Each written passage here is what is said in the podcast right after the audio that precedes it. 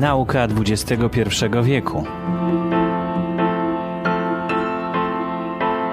Teorie, hipotezy, niezwykłe doświadczenia, odkrycia, które zmieniają świat wokół nas.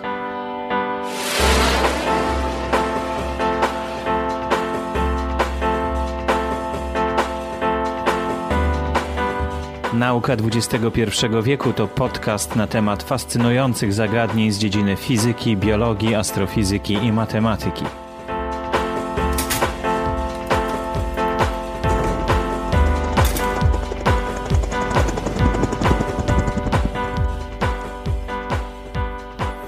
Przed mikrofonem Borys Kozielski, witam serdecznie. Moim gościem w studiu jest pan doktor habilitowany Łukasz Niesiołowski-Spanò. Dzień dobry. Nie wiem, czy to się tak akurat czyta. Nazwisk. Tak, dobrze. Właśnie. I dzisiaj będziemy mówić nie tylko o jednej z nauk, ale o wszystkich naukach. Wszystkich naraz. O miejscu nauki w dwudziestym pierwszym wieku. Tak, no właśnie, jeśli słuchacze pamiętają, a jak nie, no to zawsze można sobie odsłuchać na nowo. Audycja, która powstała w tym, w tym studiu, chyba w tym studiu już, dwa i pół roku temu, dotyczyła obywateli nauki. I dzisiaj o tym, co przez te dwa i pół roku się stało, będziemy rozmawiać. Czy to długo, czy to krótko? Te dwa i pół roku. Znaczy, zależy z jakiej perspektywy na to patrzeć. Znaczy, jeżeli patrzeć na dzieje, nie wiem, rozwoju nauki, czy rozwoju, nie wiem, nawet w czasach popeerelowskich, to dwa i pół roku to jest krótko. Natomiast z perspektywy działaczy naszego ruchu, którzy już nie dwa i pół, a tak naprawdę ponad trzy lata włożyli w prace społeczne na rzecz poprawy nauki i szkolnictwa wyższego, to jest kawał życia. To znaczy myśmy zainwestowali mnóstwo energii własnej, czasu i pracy, żeby temu dobru publicznemu, jakim jest nauka i szkolnictwo wyższe, było lepiej. No i mamy, powiedzmy, i sukcesy, i porażki na koncie. Mamy dość dobry teraz obraz tego, jak ten system w Polsce funkcjonuje, gdzie są jego mankamenty, jaki jest profil polskiego badacza, powiedzmy, albo jaka jest ta średnia. Bo o tych najwybitniejszych to wszyscy wiedzieliśmy wcześniej, o najsłabszych też czasem słyszymy, natomiast ten średni to jest to, co jest ważne. I tegośmy się wszystko dowiedzieli. I można powiedzieć, że te, te, te lata spędzone na aktywizacji środowiska, jak powiedziałem, przyniosły sukcesy i porażki. Na pewno sukcesem jest to, co się wydarzyło przed chwilą, to znaczy dopięliśmy nasz sztandarowy projekt, czyli Pakt dla Nauki, ponieważ my trochę kopiujemy za zgodą, to nie jest kradzież intelektualna, postępowania obywateli kultury. Oni też mieli pakt dla kultury z ich prostym przekazem. Oni chcieli zmiany systemu finansowania i podniesienia finansowania kultury.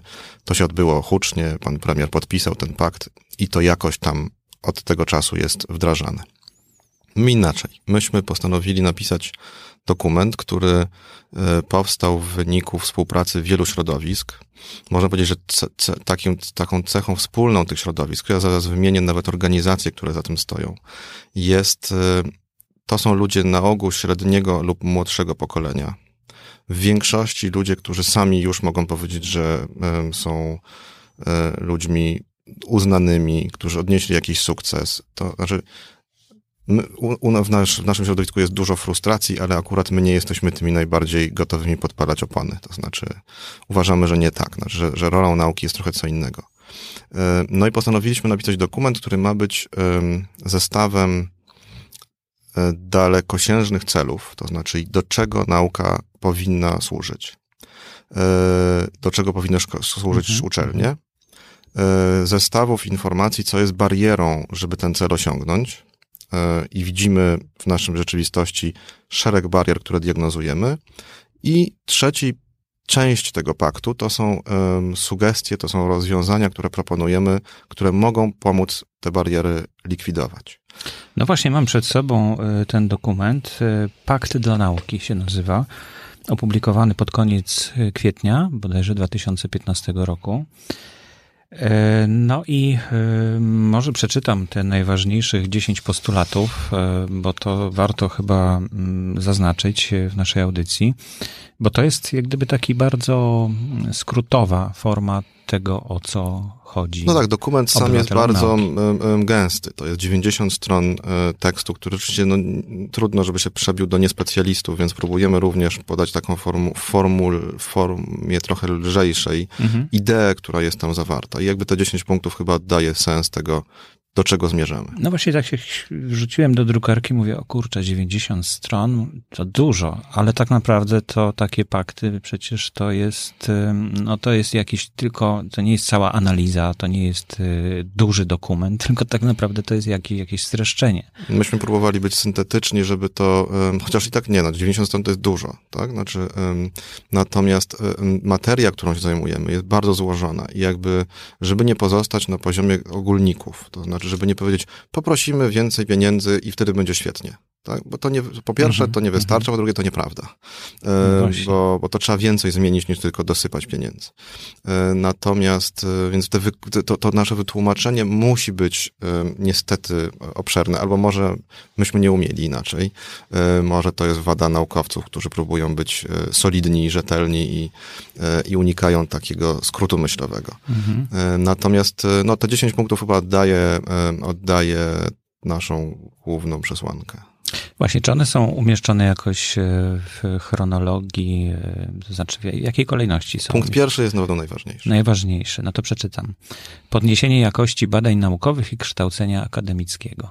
To jest cel nadwa- najważniejszy. Naj- nadrzędny. Do tego, mhm. do tego zmierzamy. Bo to potem wpływa na całą resztę. Tak, znaczy wszyscy y, mieszkańcy y, Polski są pośrednio lub bezpośrednio uzależnieni od tego, jakie są uczelnie, jaki jest poziom kształcenia na uczelniach i jaki jest poziom badań naukowych. Czasami sobie, czy w większości wypadków sobie z tego nie zdając sprawy, ale to, to ta zależność jest w wielu wypadkach bezpośrednia, dlatego że podam najprostszy przykład od tego, jak dobrze lub źle kształcimy nauczycieli, zależy, jak uczone są nasze dzieci. I, I to będzie nie tylko nasza przyszłość, ale i przyszłość naszych dzieci. I tutaj to nie jest bagatelna sprawa. My się posługujemy takim hasłem od samego początku, że um, nauka jest zbyt poważną sprawą, żeby zostawić je tylko naukowcom, ale albo również tylko politykom. Znaczy, chcemy powiedzieć um, publicznie, że nauka to jest dobro całego społeczeństwa i nauka ma służyć społeczeństwu. Można powiedzieć całej ludzkości nawet. No tak, ale powiedzmy, no nie będziemy tutaj zagłębiać się w mankamenty amerykańskiego systemu grantowego mhm. albo um, zasad zatrudniania na uniwersytetach no tak, amerykańskich. Mamy swoje własne problemy. Mamy swoje i te są na tyle poważne, że trzeba się nimi zajmować. Drugi punkt to wzmocnienie roli uczelni, w tym uczelni lokalnych, jako ośrodków budowania kapitału społecznego, ekonomicznego i cywilizacyjnego Polski. No to wynika z, już z tego pierwszego, prawda? Trzeci cel, postulat, zatrzymanie i odwrócenie procesu pauperyzacji i prekaryzacji środowiska naukowego. Prekaryzacja to jest słowo, które robi teraz karierę, ale rzeczywiście jest tak, że my odczuwamy, i nie tylko my, to są diagnozy robione przez socjologów, że nazwijmy to inteligencja twórcza związana ze światem nauki i szkolnictwa wyższego jest na marginesie tak naprawdę zmian, to znaczy z różnych przyczyn. Obecny system, który jest wynikiem pewnej hybrydy, znaczy z jednej strony konserwowania dawnego systemu z lat odziedziczonego po latach dziewięćdziesiątych, a jeszcze wcześniej, i prób ostatnich reform. To znaczy to jest hybryda takiej niby projakościowej reformy wprowadzonej parę lat temu z tym, co było niegdyś, plus obyczaje, tradycja i tak dalej. W tej chwili młody człowiek na przykład, rozpoczynając studia doktoranckie, nie ma pewności, że dostanie stypendium, nie ma pewności, że dostanie pieniądze na badania, które chce prowadzić. W związku z tym samo to w sobie jest nieetyczne. To znaczy to jest, rzucamy kogoś, oszukując go. że dostanie możliwość prowadzenia tych badań, gdy nie zawsze tę możliwość mm-hmm. dostaje. Mówi się mu wtedy, no to możesz aplikować o grant. Grantów na, dla doktorantów jest na tyle niewiele, że jest wiele czynników, które na to wpływa, żeby, żeby oni osiągnęli sukces. I nie zawsze jest to wyłącznie ich jakość albo jakość ich badań, czasami również szczęście albo los. No wreszcie, jak ktoś już ten doktorat zrobi, to szansa na to, że będzie miał zatrudnienie w miarę stałe, jest już teraz niewielka. Po pierwsze, wobec niżu demograficznego uczelnie zaczynają blokować zatrudnienia, ponieważ już nie ma więcej studentów, nie możemy się rozrastać i nie przyjmujemy nowych pracowników, albo przyjmujemy ich niewielu. Chcielibyśmy, żeby te, te przyjmowanie do pracy było zgodnie z postulatem otwartości, otwartych mhm, konkursów, mhm. które niestety są rzadkie albo niewystarczająco dobrze prowadzone. No właśnie, ale czy to w ogóle nie jest znak naszych czasów, że już nie ma czegoś takiego jak stała posada, etat na całe życie i, i praca w zawodzie, który można przekazać następnemu pokoleniu. No przecież piekarz, który od powiedzmy sześćdziesięciu do osiemdziesięciu lat piekł chleb, w tej chwili no, musi zmienić zawód. Drukarze już to dawno zrobili. W tej chwili robią to fotografowie. Cała masa takich zawodów jak gdyby zaczyna znikać pod wpływem właśnie nauki. Tak, to prawda. Ale... I, i czy, czy to nie prowadzi do tego, że, że właśnie wypadają takie możliwości stałej pracy, stałego finansowania, stałego źródła dochodu i takiego spokoju na zasadzie, że no dobrze, to ja już mam stałą pracę, prawda? To mogę odpowiedzieć dwoma argumentami. Mhm. Pierwszy jest taki, powiedziałbym, socjologiczny, to znaczy ale jest taka duża kategoria w Polsce osób, które ma stałe zatrudnienie i się z nich cieszy, to są urzędnicy w państwowych firmach. Mają dość stabilne zatrudnienie. I, no, i to jest pewna grupa, która odczuwa spokój socjalny. Mhm. Niezależnie, czy się cieszy ze swojej pracy, czy nie, ale to jest pewna nisza, w której stanowisko jest, daje pewną gwarancję zatrudnienia albo, albo społeczne, socjalne zabezpieczenie. Może ich też dopadnie. Nie wiem. Może to jest ta, znaczy, ta ja... instytucja, która jak na końcu dopiero. Nie, znaczy ta instytucja, ona, to, to, to ona chyba to robi.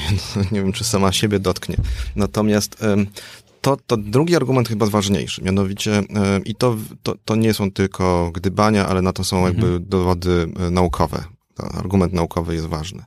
Mianowicie wykazano w badaniach prowadzonych w Stanach Zjednoczonych, że krótkoterminowe kontrakty wynikające albo z realizacji grantów, albo z krótkiego zatrudnienia przynoszą mniej ważnych odkryć niż stabilne zatrudnienia. Wynika to głównie z tego, że jednak ludzie prowadzący badania naukowe są w większości, mówiąc o nauce światowej, ludźmi pracującymi dla etosu, dla sprawy i jakby tam cel odkrycia jest ważniejszy, czy od, oprowadzenia tych odkryć, prowadzenia tych badań mhm. jest ważniejszy niż trzymanie się stołka.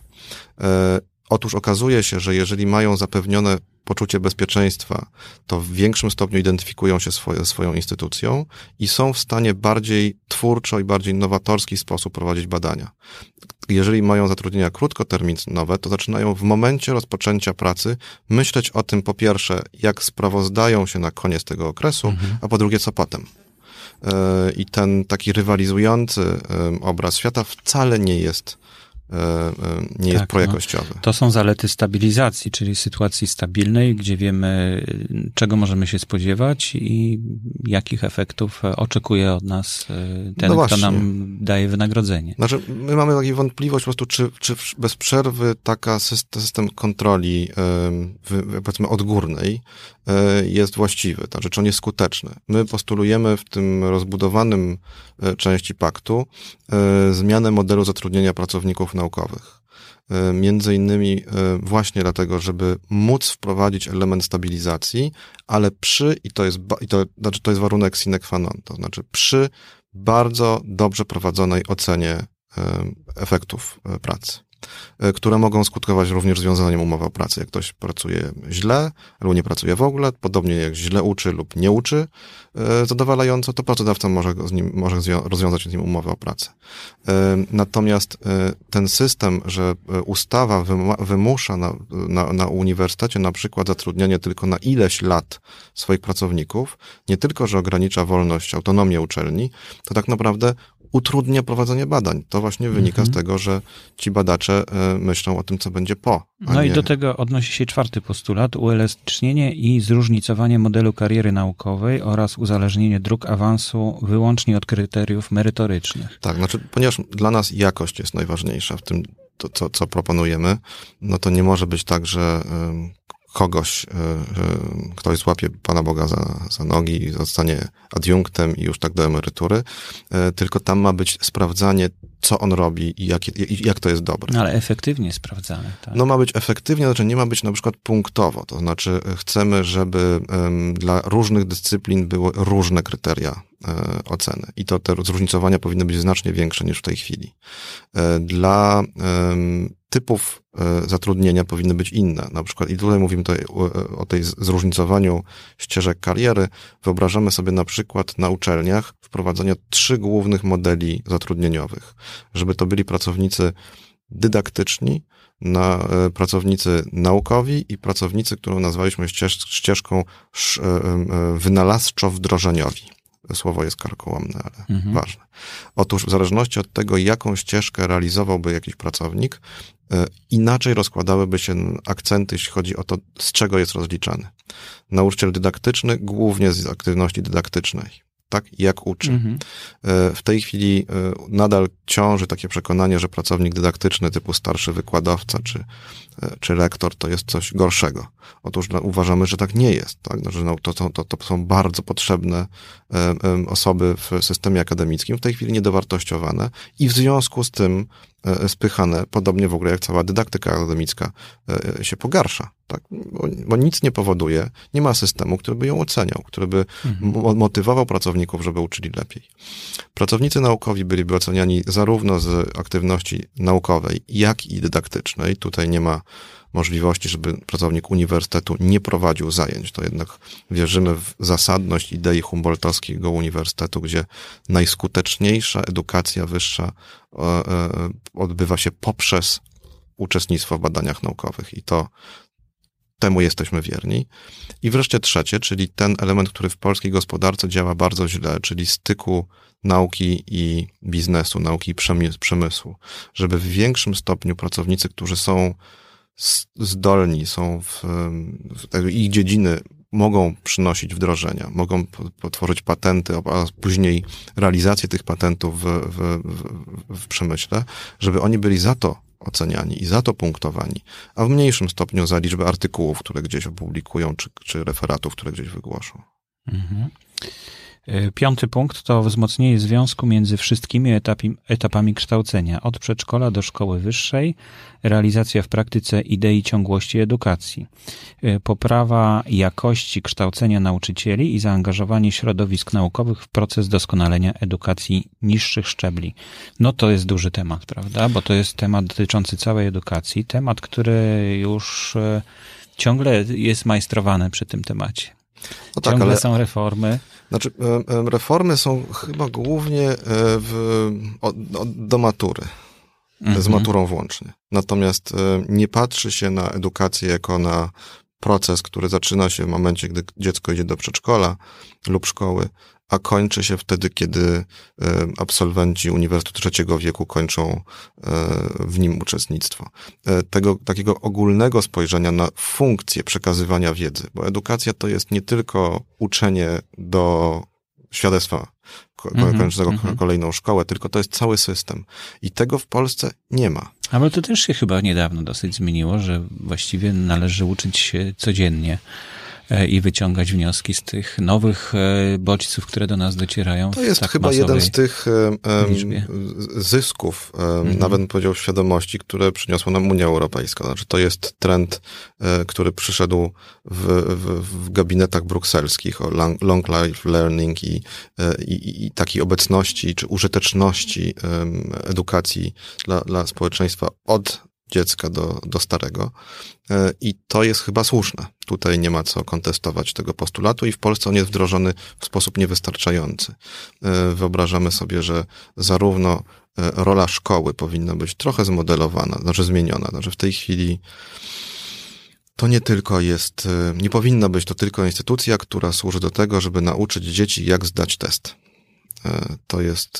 A to się do tego skraca właściwie teraz często, prawda? Nauczyciel ma podpowiedź, że dziecko ma umieć rozwiązać jakiś tak. test i tego uczy. My, I to jest oczywiście wieczny taki, to w prasie się przejawia i ten temat jest ważny. Otóż, że, że pracownicy uniwersytetów narzekają na poziom studentów. Ach, przychodzą, nie potrafią czytać, nie, nie potrafią algebry i tak dalej.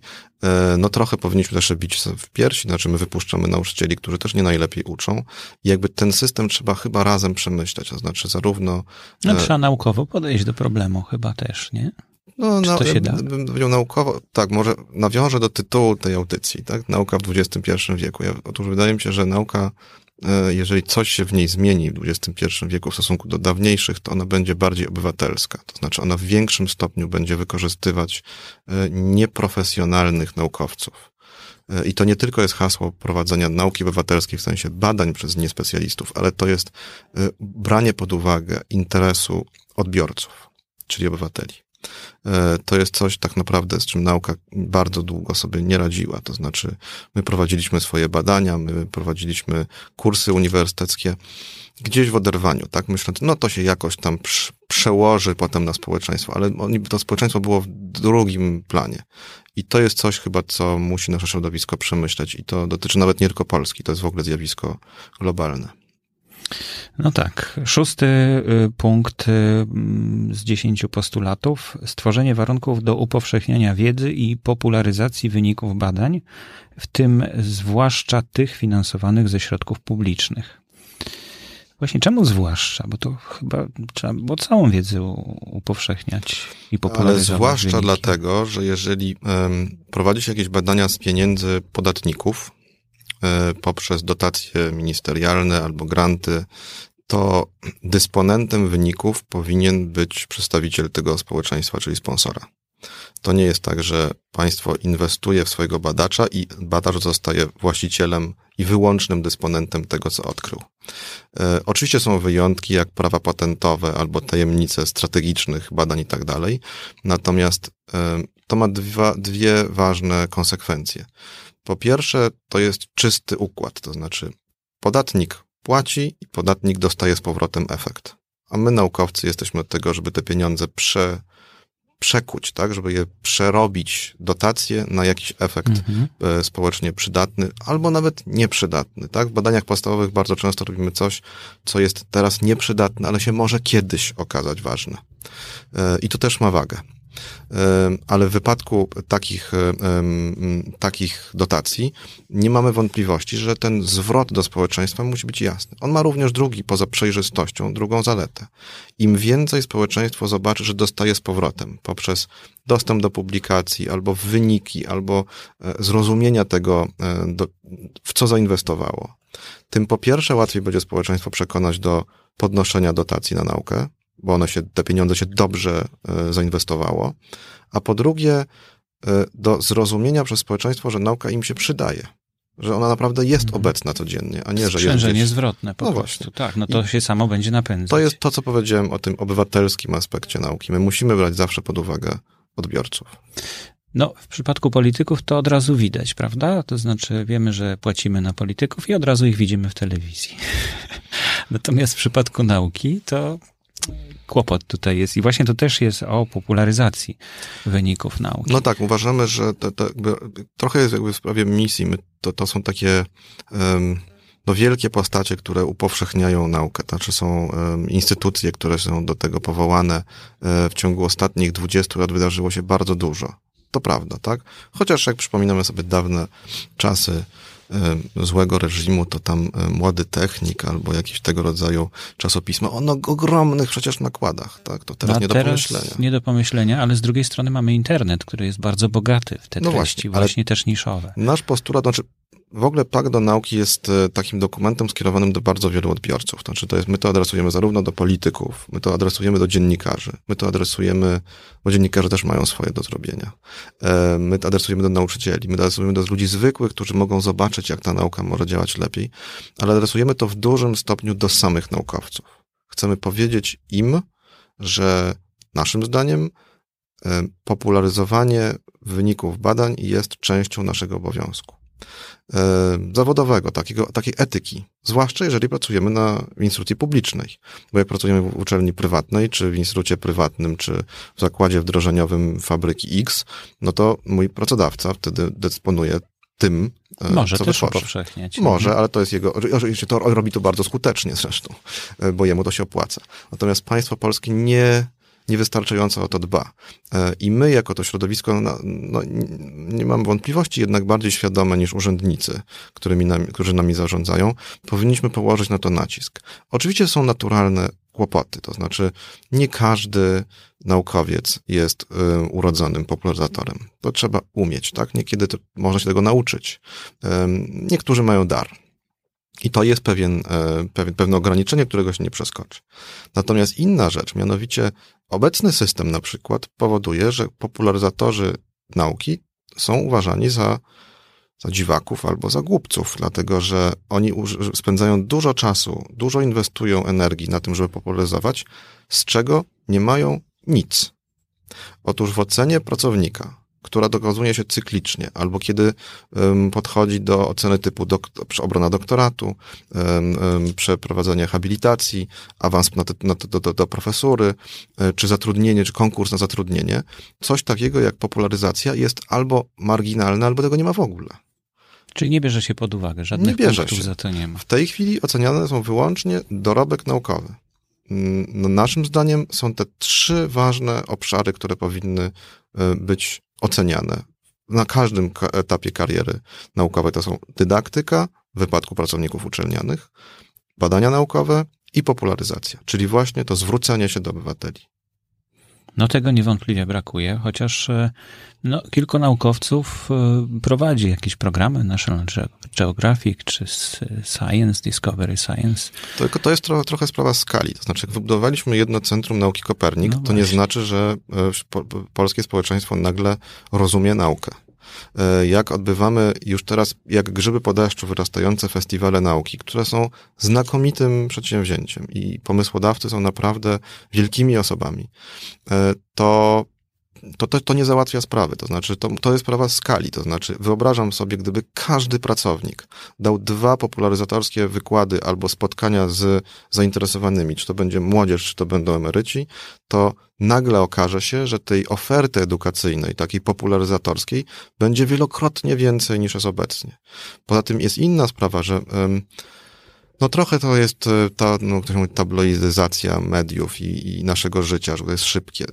Popularyzacja nauki zaczyna w bardzo wielu wypadkach stawać się nie tym, czym powinna być. Mianowicie staje się promowaniem nauki jako zjawiska, że to jest ważne, że to jest ciekawe, ale w mniejszym stopniu pozwala na zrozumienie zjawiska na przykład fizycznego, matematycznego, czy, czy pewnego zjawiska historycznego.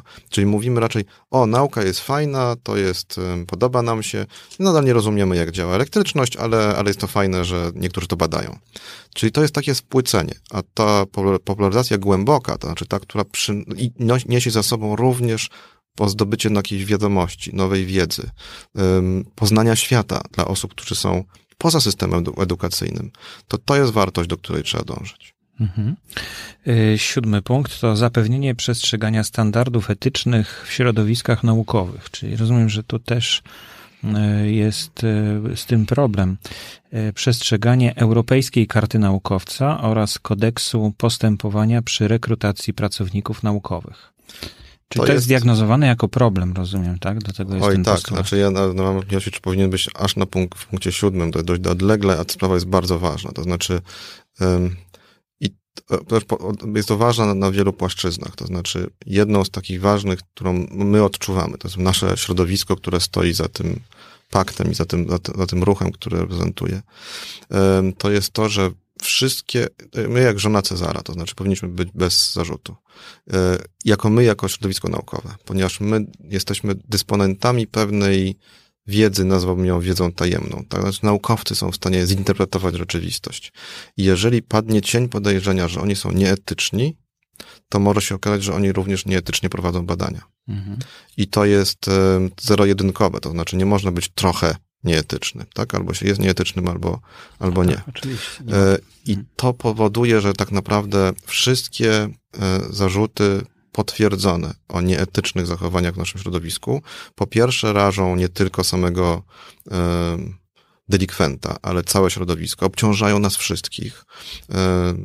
No i tak naprawdę odbierają nam trochę mandat, tak? Znaczy, że ja uważam, że naukowiec to jest ten, który, który powinien działać zgodnie z zasadami etyki. Zresztą myśmy to ślubowali w doktorskich przyrzeczeniach. To, to jest, mało kto po łacinie rozumie, ale tam, tam o tym jest. I z tym mamy problem. Z tym mamy problem strukturalny. Czasem, oczywiście nie jest tak, że naukowcy są grupą jakąś szczególną, jeśli chodzi o nieprawidłowości etyczne. Wydaje mi się, że wspomniani piekarze czy fotografowie są w takim samym procencie uczciwi i nieuczciwi jak naukowcy. Nasz problem jest troszkę inny. I to, co ja uważam za rzecz bardzo obciążającą nasze środowisko, to jest przyzwolenie. W naszym środowisku ta fałszywie rozumiana solidarność y, z, społeczna, tak, że nasza grupa powinna się trzymać razem i y, akceptowanie dla postaw nieetycznych, czy akceptacja dla tych postaw jest, y, to, to, to jest duży problem. To znaczy y, nasze środowisko ma trudności z samooczyszczeniem, y, z powiedzeniem, że to zachowanie tego naszego kolegi czy koleżanki jest y, nieetyczne i to no to, to trzeba zmieniać. My akurat w tym punkcie podaliśmy też te dwa dokumenty europejskie, od, znane od dziesięciu lat mniej więcej w Europie. W Polsce dopiero teraz się mówi o tym, żeby je wdrażać. Bardzo ważne. To znaczy, to nie jest typ dokumentu europejskiego, który normuje krzywiznę banana. To jest naprawdę bardzo ważne typy dokumentów. No myślę, One... że takich dokumentów jest sporo. No, trafiają się pewnie takie, jak właśnie pan mówi o tej krzywiznie banana, ale myślę, że większość to jest bardzo wartościowe. Te, I też ten, te są kluczowe dla tego, żeby system nauki w Polsce był jakoś zdrowszy. To znaczy skala... Ja, Ja wiele się dowiedziałem przez te lata, jaka jest ta skala. Obawiam się, że nadal mam optymistyczne wrażenie i że pewnie jest gorzej niż sądzę. A nie sądzę dobrze. Otóż to, jak się środowiska powielają, to znaczy jak własnych absolwentów się zatrudnia, wbrew, znaczy, czy mimo tego, że konkurenci, którzy przychodzą do tego stanowiska, są merytorycznie lepsi, ale pochodzą z innej stajni, z innej uczelni, nie stoi za nim promotor, który by przepychał, namawiał i tak dalej, to to jest niestety zjawisko bardzo kłopotliwe, z którym trzeba stanowczo się uporać, tak? To nie jest tak, że to można powolutku, łagodnie to, to likwidować. To trzeba wprowadzić systemowe rozwiązania, które uzdrowią sytuację. Kolejny postulat, już ósmy, to podniesienie nakładów budżetowych na naukę do co najmniej jednego procenta produktu krajowego brutto, bez wliczania środków unijnych, do dwa tysiące dwudziestego roku i co najmniej dwa i pół procent P K B do dwa tysiące trzydziestego roku. Zapewnienie finansowania publicznych uczelni wyższych w wysokości odpowiadającej ich kosztom, kosztom ich funkcjonowania. No właśnie, może wróćmy, czy, czy coś się zmieniło od tych dwóch lat, jeśli chodzi o finansowanie właśnie tutaj w tych, ze, ze źródeł, w tych procentach? Ze, ze źródeł budżetowych się zmieniło, czyli spada. Spada. To znaczy na początku maja teraz został wystosowany do pani premier list podpisany przez panów profesorów Michała Karońskiego, szefa Rady Narodowego Centrum Nauki, profesora Wiesława Banysia, przewodniczącego Konferencji Rektorów Akademickich Szkół Polskich, profesora Jerzego Woźnickiego, przewodniczącego Rady Głównej Nauki i Szkolnictwa Wyższego oraz nowego prezesa pan profesora Jerzego Duszyńskiego. Postulują oni podniesienie do finansowania, finansowania nauki ze źródeł budżetowych z uwzględnieniem szczególnie potrzeb nauk podstawowych.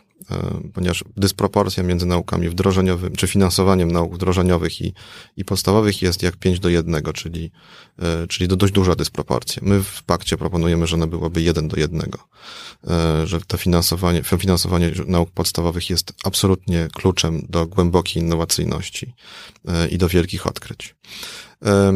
Więc tendencja niestety nie jest dobra i od lat my widzimy, że łata się polski budżet na naukę gigantycznymi dotacjami europejskimi, ale po roku dwa tysiące dwudziestym ich nie będzie.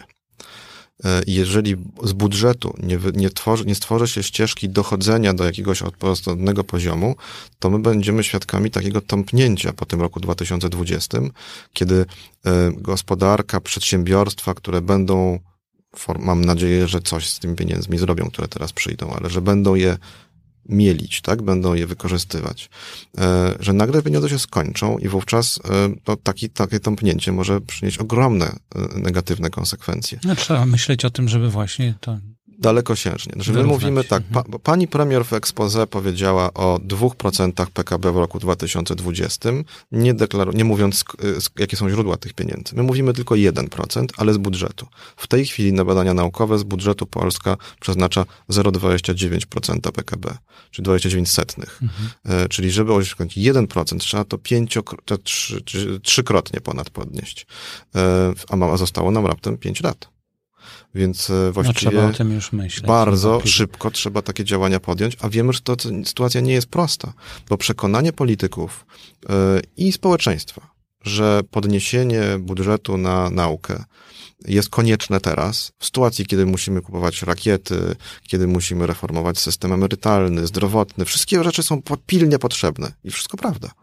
Tylko że jak my nie stworzymy odpowiedniego systemu finansowania nauki, to nigdy tego dużego zwrotu nie będzie. Tego, tej wielkiej zmiany cywilizacyjnej. Nie tylko jeśli chodzi o poziom edukacji, ale też o te wynalazki, które kiedyś powinnyśmy, powinniśmy mieć. Dodam jeszcze tylko jeden, dlaczego ten jeden procent P K B, on jest trochę magiczny. Otóż są takie badania pokazujące zwrot inwestycji w naukę i w różnych krajach to się to sprawdza. Pieniądze przeznaczane na badania naukowe poniżej jeden procent P K B, czyli produktu krajowego brutto, to są pieniądze, które nie przynoszą odpowiedniego zwrotu. To znaczy gospodarce nie, nie wraca przynajmniej tyle, ile zainwestowała. Czyli trochę topienie pieniędzy. Natomiast kiedy się przekroczy masa próg... krytyczna. Tak, taka? To jest masa krytyczna. Jak się przekroczy próg jeden procent P K B, to gospodarka geometrycznie zaczyna więcej zarabiać. Dzięki tym inwestycjom. Więc to jest tak, zainwestujemy, to będzie więcej zwrotu. Więcej zarobimy. No i trzeba ten próg przekroczyć. No właśnie, liczymy, że może media pomogą nam też przekonywać zarówno obywateli a, i wszyscy razem przekonywać polityków, że to jest dobra inwestycja. To nie jest koszt dla państwa, tylko to jest inwestycja. Ona się zwróci za dziesięć lat albo za dwadzieścia, ale szczególnie teraz powinniśmy bardzo myśleć o tym, jak będzie wyglądać Polska za dwadzieścia albo trzydzieści lat. My nie możemy myśleć tylko czteroletnimi kadencjami. No właśnie tak mnie trochę zdziwiło, że ten ósmy punkt z tych postulatów przynosi takie już bardzo konkretne rozwiązanie, bo reszta no to są takie, że no pyta się, no dobrze, ale jak, prawda? Natomiast tutaj jest jak gdyby troszeczkę podana odpowiedź. No te, te poprzednie punkty są y, skrótem y, czy hasłem y, właściwie y, przedstawiającym cały rozdział z naszego paktu. Tam my mamy, y, w sumie ktoś usiadł i policzył, że za, nasz pakt zawiera sto konkre- ponad sto konkretnych sugestii, propozycji rozwiązań y, szczegółowych. Y, I te mamy rzeczy mniej, y, y, bardziej ogólne i bardziej systemowe oraz dro- bardziej drobne. Y, ten No, myśmy specjalnie umieścili ten postulat w drugiej połowie listy. Niektórzy uważają, że on powinien otwierać listę. My uznaliśmy, że położenie akcentu na jakość jest że taką rodzajem takim deklaracji wiary. To znaczy, nam chodzi głównie o to. Nakłady finansowe są narzędziem, a nie celem. No właśnie. Mhm. One pozwolą nam, żeby ta nauka i uczelnie funkcjonowały lepiej. Oczywiście to jest tak, że bez tych nakładów nauka nie będzie funkcjonowała lepiej. Nie mamy tutaj czynienia wątpliwości, to mówimy o potrzebie skokowego podniesienia do, do finansowania, a nie łagodnego kapania yy, yy, i powie poszerzania tego, te, tego, tego kranika. No, w dziewiątym punkcie też znajdujemy pomysł na to, jakie, jakie może być rozwiązanie. Stworzenie skutecznych mechanizmów i procedur służących wzmacnianiu współpracy między naukowcami i gospodarką. Uproszczenie drogi od wynalazku do wdrożenia. Tak, znaczy to jest, ja jestem historykiem i zajmuję się rzeczami, jak to niektórzy twierdzą, nieużytecznymi, ale, ale również leży mi na sercu to, żeby nauka była przydatna. No to chyba o to chodzi przede wszystkim, no żeby, żeby to, co naukowcy wymyślą, żeby miało zastosowanie. No nie, nie wszystko jest, jest do zastosowania, tak? Praca historyków czy praca filozofów przekłada się nieco inaczej niż technologicznie, chociaż też ma zastosowanie. Natomiast mamy dość duży rozdział na temat współpracy nauki i gospodarki.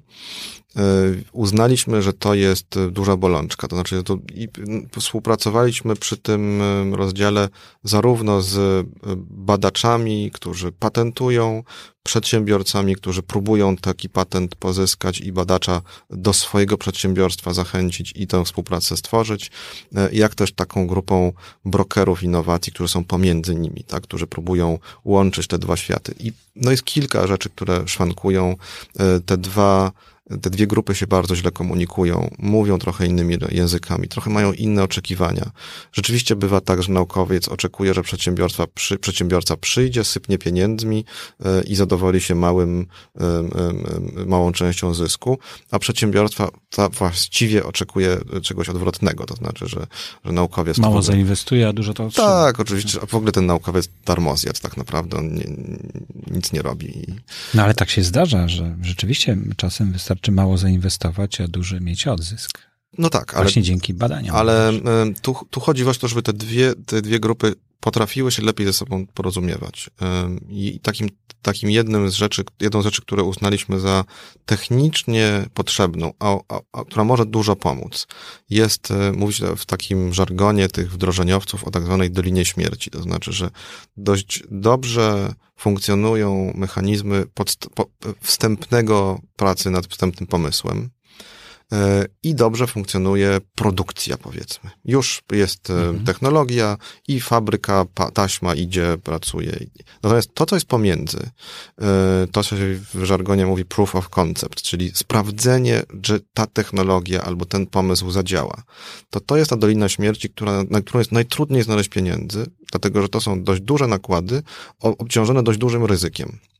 Przedsiębiorcy unikają tego inwest- takiego inwestowania, bo to jest, sprawdza się jeden na dziesięć, więc trzeba mhm. mieć duży kapitał, żeby zaryzykować te dziewięć e, nieudanych e, inwestycji. E, I naszym zdaniem tutaj jest trochę rola państwa, to znaczy tutaj w tym miejscu może się pojawić jakiś system wspierania tej głębokiej innowacyjności poprzez e, finansowanie z budżetu państwa. No właśnie. I dziesiąty punkt.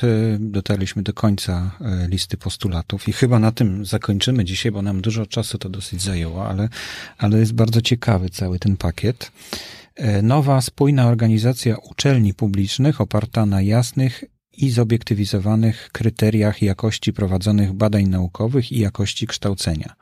No to wracamy do pierwszego punktu, jak gdyby, ale który jest jego rozwinięciem. Tak, no to właściwie można powiedzieć klamorowo, tak? Zaczęliśmy od jakości, a tutaj na końcu mówimy, jak to wygląda od strony uczelni. Najkrócej rzecz ujmując, chodzi o wyróżnienie trzech typów um, uczelni publicznych. Um, na pier, no myśmy nazwali to uczelniami pierwszego poziomu, powinny być to takie jednostki, takie uczelnie, które mogą skutecznie konkurować z elitą europejską. Różnego rodzaju trwają debaty mówiące, a to flagowe uniwersytety, a to jednostki wiodące. Jak zwał, tak zwał. Chodzi o to, żeby wyróżnić jakiś, jakąś grupę. Moim zdaniem kilku, raczej czterech niż ośmiu uczelni, które, powin, które mogą rywalizować z, z, z najlepszymi uczelniami. Ja uważam, że w Polsce, Polsce powinniśmy ambitnie zaplanować sobie na przykład, że w ciągu dwudziestu pięciu lat jedna uczelnia polska znajdzie się w pierwszej setce szanghajskiego, szanghajskiego rankingu, co Właściwie jest niemożliwe. Tam jest taki uniwersytet, jak na przykład Katolicki Uniwersytet w Leven, który jest mniejszy niż Uniwersytet Jagielloński czy Uniwersytet Warszawski i znajduje się w Belgii. No, jeżeli Belgia jest takim wielkim potentatem, no to chyba stać Polskę, żeby kiedyś być w tej pierwszej setce z jedną uczelnią. Wyobrażam sobie, że w drugiej setce powinny się znaleźć ze trzy. Jedna techniczna, jedna medyczna i jedna uniwersytecka. I tak To są, to, to, tak myślmy o tych e, uczelniach pierwszej, pierwszej grupy. Druga grupa to są uczelnie, które w tej chwili, no nazwałbym w tym rankingu, pewnie były poza pierwszą dziesiątką. Takie uczelnie, które są bardzo potrzebne w swoim regionie, natomiast gdy grają w tej samej lidze, co Uniwersytet Warszawski czy Jagielloński, no to przegrywają. To widać na przykład w mapie dyspo, dy, dy, dy, sukcesów grantowych. Granty idą tylko do kilku miast tak naprawdę. Te uczelnie i naszym zdaniem pomysł, żeby zamykać, to jest najgorsze z możliwych rozwiązań. One są potrzebne, tylko one powinny zmienić swoją formułę działania. My mówimy o specjalizacji. Mianowicie wyobrażamy sobie, że uczelnia w takim ośrodku niemetropolitalnym albo no, poza tą pierwszą czwórką mogłaby postawić na specjalizację jakiejś dziedzinie. Na przykład chemii, na przykład matematyce, w prawie, dowolnie. Ale to jest decyzja sama tego, tej, tej, tego uniwersytetu oraz regionu, w którym funkcjonuje. I wyobrażam sobie bardzo dobrze, że zresztą to się dzieje, tak? Najlepszy wydział weterynaryjny nie jest w Warszawie, zdaje się tylko w Olsztynie i to jest specjalność, tak? Z, z ich, ich teologiczną mm-hmm. specjalizacją. Otóż ta, ta specjalizacja pozwoli, żeby te duże wydziały były naprawdę na dobrym poziomie yy, i one mogą być takimi lokomotywami rozwojowymi dla tego, dla takiej jednostki. No i trzeci poziom, inny, ale nie mniej ważny niż pozostałe. Mianowicie to są takie jednostki, które powinny się głównie skoncentrować na służeniu swojemu regionowi.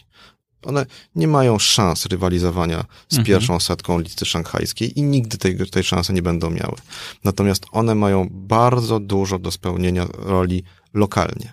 One mają współpracować z lepszymi uczelniami i w Polsce, i za granicą. Mają pozyskiwać kadry, mają pozyskiwać granty na badania, ale ich celem istnienia poza badaniami, znaczy i badania i edukacja powinny być takie, żeby one służyły regionowi, w którym one są osadzone.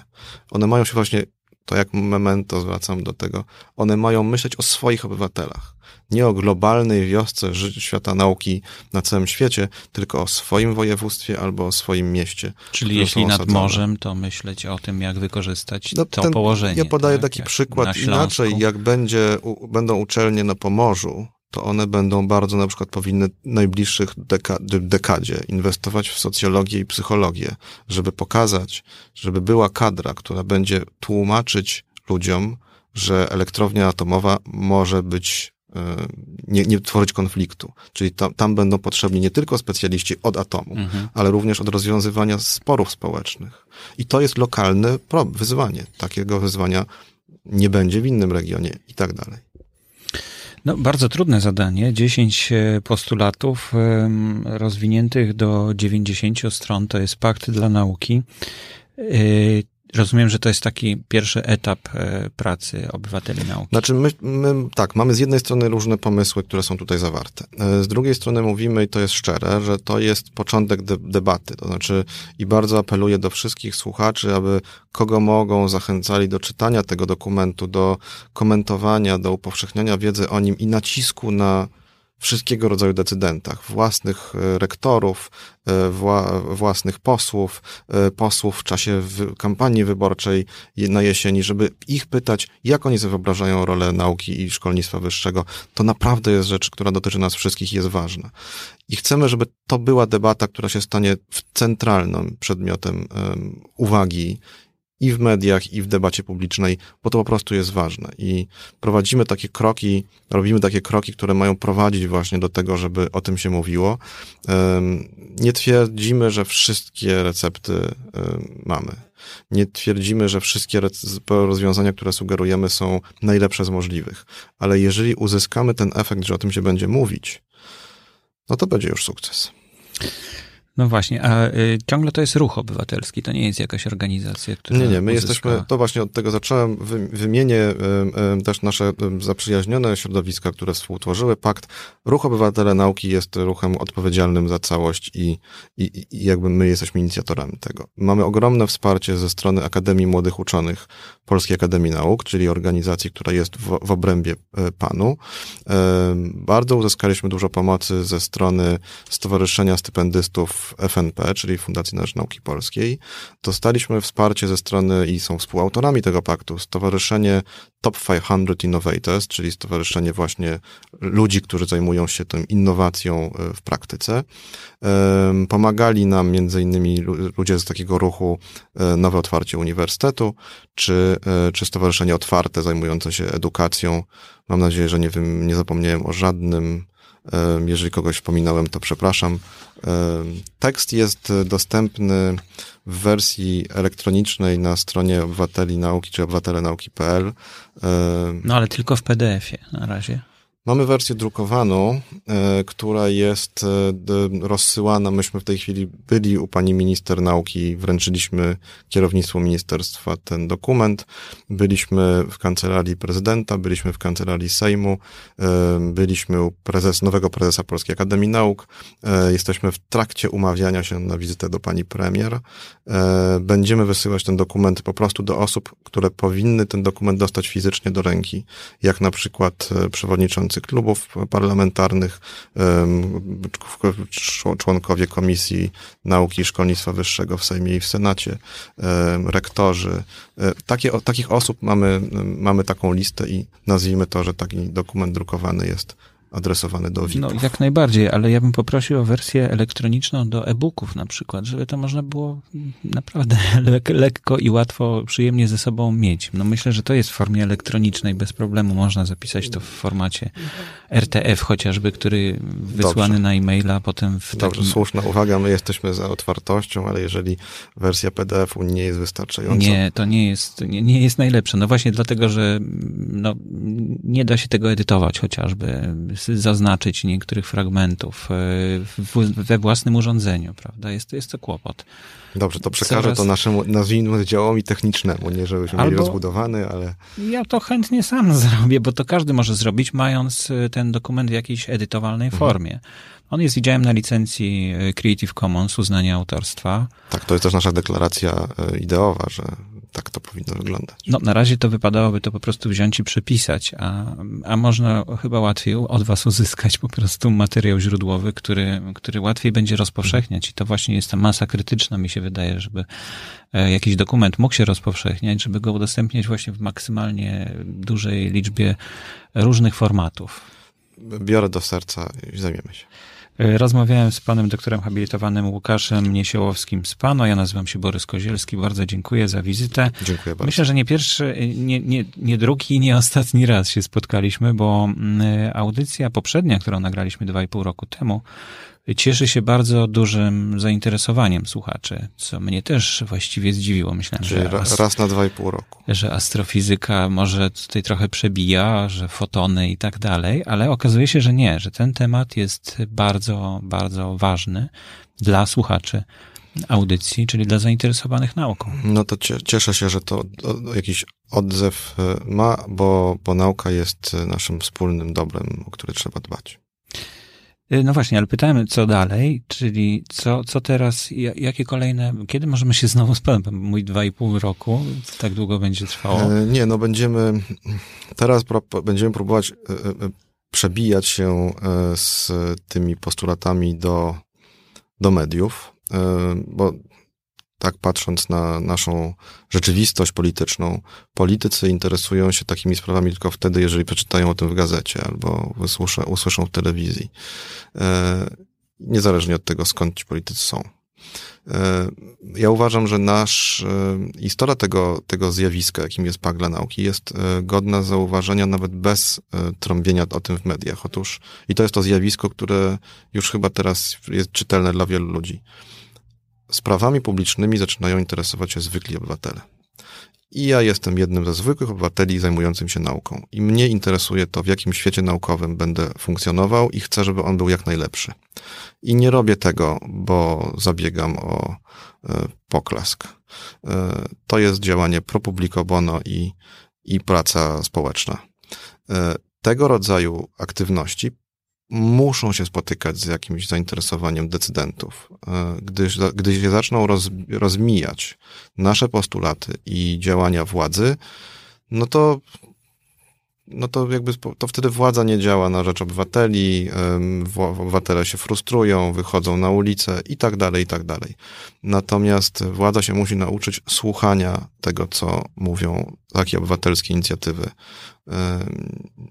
Ja nie twierdzę, że my mamy recepty, jak powiedziałem, wszystkie, mhm. ale my diagnozujemy szereg ważnych problemów i chcemy je rozwiązywać razem z władzą. Nie wbrew władzy, nie zamiast władzy, tylko razem. Nie zastąpimy ministrów, nie zastąpimy posłów, uchowaj nas Boże przed tym.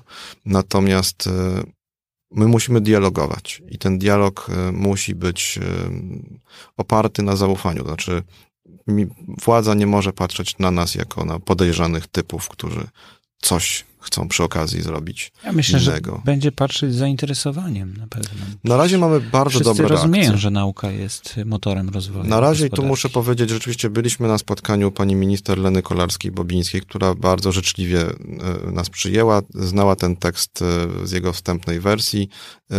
Zgadza się z wieloma postulatami, które tam zawarliśmy, między innymi z postulatem podniesienia finansowania. Dlatego mamy, mamy nadzieję niedługo pójść do ministra finansów, bo to od niego zależy los nauki w dużym stopniu. E, mamy dobre reakcje z, ze strony e, rektorów uczelni. E, wyrywkowo na razie, ale przynajmniej wiem, że ta, ta informacja do rektorów trafiła. E, chcemy też, żeby takie lokalnie odbywały się debaty w różnych miastach na temat postulatów tu zawartych. E, liczymy, że środowiska no, by spontanicznie jakoś takie, takie spotkania organizowały i, i niezależnie od swoich specjalności naukowych albo niezależnie od swoich poglądów politycznych, żeby porozmawiały na temat lokalnej przyszłości swojej instytucji.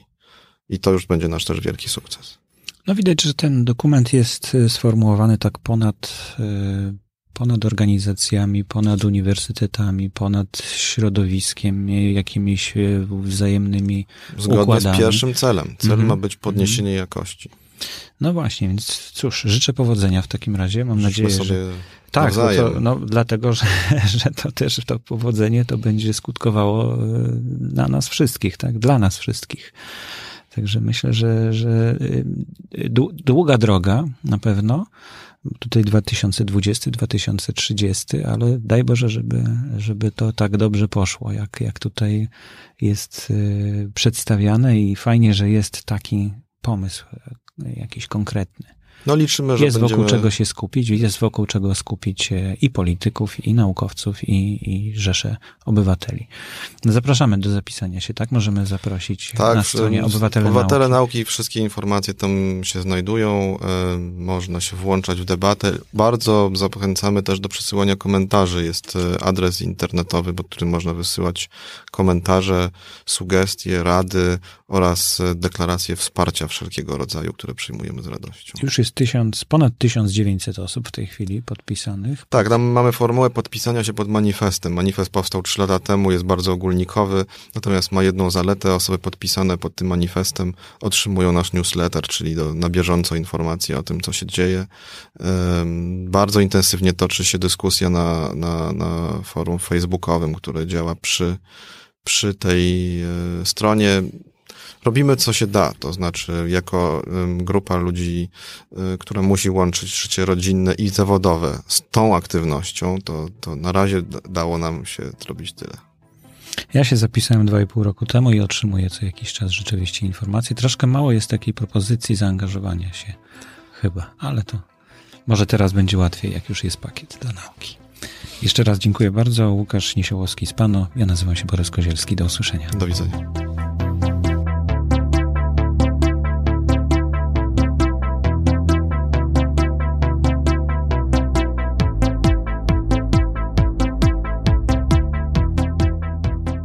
Podcast Nauka dwudziestego pierwszego wieku jest dostępny bezpłatnie i udostępniany na licencji Creative Commons uznania autorstwa. Wszystkie audycje można znaleźć na stronach nauka kropka podcasty kropka info. Audycje te finansowane są z darowizn słuchaczy. Więc jeśli podoba Ci się audycja, Twoje nawet najmniejsze wsparcie bardzo pomoże w produkcji kolejnych audycji. Instrukcje, jak dokonać darowizny, znaleźć można na podstronie o nas. Bardzo dziękuję.